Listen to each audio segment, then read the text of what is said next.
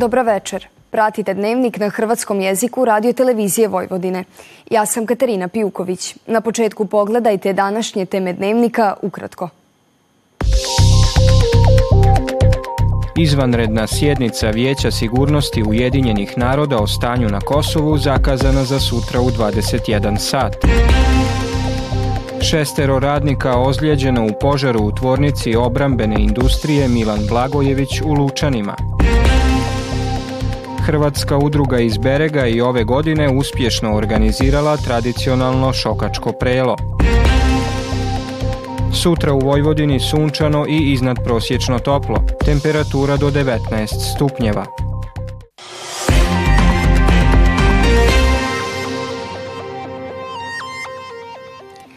Izvanredna sjednica Vijeća sigurnosti Ujedinjenih naroda o stanju na Kosovu i Metohiji na zahtjev Srbije bit će održana sutra u 21 sat po srednje europskom vremenu, potvrdio je ministar vanjskih poslova Srbije Ivica Dačić. Srbija je u ponedjeljak predala zahtjev misiji Gvajane za sazivanje izvanredne sjednice Vijeća sigurnosti UN-a zbog situacije na Kosovu i Metohiji. Ministar Dačić navodi da su postojali veliki pritisci da sjednica bude zatvorena za javnost, no da je Srbija istrajala u borbi da ona ipak bude otvorena, zato što će samo na taj način cjelokupna svjetska javnost biti informirana o tome što se događa na području Kosova. Šef srpske diplomacije najavio najavio je da će Srbiju na sutrašnjem zasjedanju Vijeća sigurnosti predstavljati predsjednik Aleksandar Vučić. Šestero radnika ozlijeđeno je kada je došlo do požara u tvornici Milan Blagojević Namenska u Lučanima kod Čačka. Ozlijeđeni radnici zbrinuti su u općoj bolnici u Čačku iz koje je potvrđeno da nisu životno ugroženi. Iz uprave tvornice navode da snimke kamera jasno pokazuju da u ovom slučaju nije bilo kršenja mjera sigurnosti i zaštite na radu, niti od strane poduzeća, niti od strane zaposlenih radnika. Izvršna direktorica pokreta Kreni promijeni Marina Pavlić izjavila je da je danas predana inicijativa Kliničkom centru Srbije u Beogradu kojom se traži da rodiljama na porodu bude osigurana besplatna pratnja. Ona je najavila da će slične inicijative biti predane u više rodilišta u Srbiji na temelju potpisa građana koji su ih podržali. Pavlić je rekla da je apsolutno neprihvatljivo to što je bolnica u Srijemskoj Mitrovici, nakon što je prihvatila peticiju i zahtjev za besplatnu pratnju ženama na porodu, povukla to rješenje uz obrazloženje da za to nemaju uvjeta. Hrvatska je izdvojila milijun i pol eura za projekte hrvatske manjine u Srbiji i njihovih partnera u Hrvatskoj. Riječ je o programu prekogranične suradnje koji je prije dvije godine počelo provoditi Hrvatsko ministarstvo regionalnog razvoja i fondova Europske unije. Natječaj za hrvatske udruge i institucije u Srbiji otvoren je 1. veljače. Do tada neslužbene najave o novom programu prekogranične suradnje Hrvatske i Srbije hrvatski ministar Šimerlić tijekom nedavno posjeta Subotici proglasio javnima. Samo nekoliko dana kasnije upućen je javni poziv koji će biti otvoren od prvoga do posljednjega dana ovoga mjeseca, veljače. Podsjetit ćemo, bio je to povod posjeta ministra regionalnog razvoja i fondova Europske unije Hrvatske DSHV-u, Hrvatskom nacionalnom vijeću i Zavodu za kulturu vojvođanskih Hrvata pod kraj siječnja. Danas smo ovdje razgovarali o jednom važnom programu koji provodimo za Hrvate u Srbiji koji se realizira putem Ministarstva EU razvoja fondova Europske unije, programom prekogranične suradnje Republike Hrvatske i Republike Srbije, a koji ima za cilj dakle gospodarsku, demografsku, socijalnu i društvenu revitalizaciju prekograničnog prostora sa naglaskom naravno na Hrvatima u Srbiji. Mi smo izuzetno zadovoljni što se taj program jako dobro provodi iz godine u godinu, što u njemu sudjeluje svake godine sve veći broj udruga i institucija. Do sada je nekakvih 50 udruga sudjelovalo. Evo ove godine objavljujemo poziv sa milijun i pol tisuća eura, dakle 1,5 milijuna eura. Potreba Hrvatske zajednice ovdje je apsolutno velika i mislim da treba nastaviti i jačati i dalje te programe, a mi ćemo sa svoje strane financijski naravno koliko to bude moguće nastaviti razvijati ove programe kako bi se Hrvatska zajednica ovdje jačala i mogla promovirati svoje programe. Javni poziv za program prekogranične suradnje, upitnici i prateće obrazloženja objavljeni su na internet portalu Ministarstva regionalnog razvoja i fondova Europske unije Republike Hrvatske. Prijavljeni projekti trebaju imati za cilj kadrovsko, programsko i infrastrukturno snaženje Hrvatske zajednice u Srbiji i njezinih partnera u Hrvatskoj. Nastavljajući tradiciju nekadašnjih okupljanja po kućama, u Hrvatskoj udruzi u Beregu od kraja 90. godina organiziraju šokačko prelo.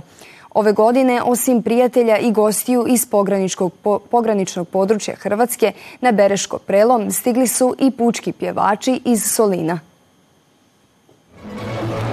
Šokačko prelo u Berigu organizira se od kraja 90. godina prošlog stoljeća i čuva tradiciju nekadašnjih prela kada su se tijekom zime ljudi okupljali i družili po kućama. U ovom domu se skupljamo od 98. godine ali inače prela su do ta trajala po kućama u ovo zimsko vrijeme. Prije su zakupljivali sobe i bili su tamo, prelo se, radilo se svašta da bi došlo u ovo moderno vrijeme i da bi prineli tu u salu i sačuvali igru, pismo i sve ostalo. Prelo su otvorili članovi Hrvatskog kulturno-prosvjetnog društva Silvije Strahimir Krančević, a u programu su sudjelovali i pučki pjevači iz Solina. Općina Klis je uspostavila most suradnje sa Eh, Hrvatskim kulturno-umjetničkim društvom Sirije Strahimir Krančević iz Bačkog berega.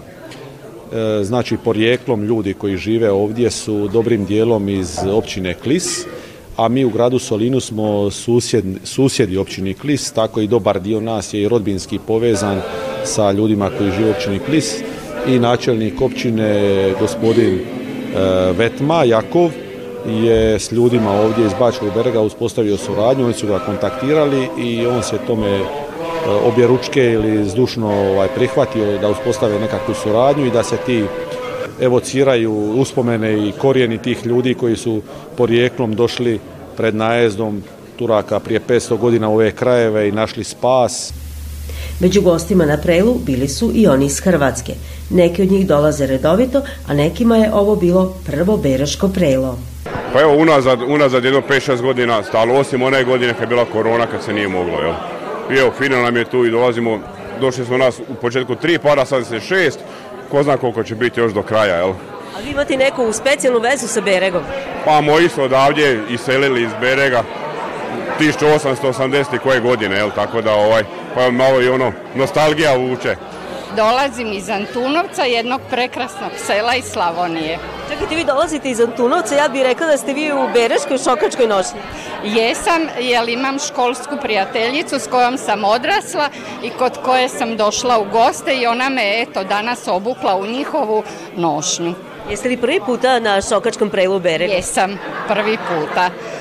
Ono čega uvijek ima na šokačkim prelima su dobra glazba i raspoloženi gosti, što je već dovoljno za dobru zabavu koja je kao i priješnjih godina potrajala do ranih jutarnjih sati.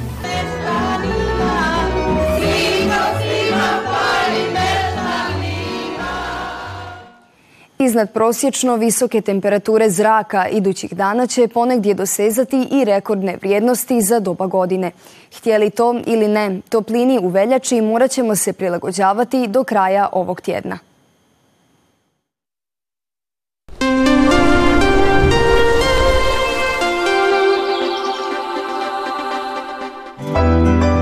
Sutra toplo sa sunčanim razdobljima uz umjerenu naoblaku koja se premješta od sjeverozapada prema jugoistoku. Zapuhaće slab jugozapadni vjetar, na sjeveru Vojvodine umjeren.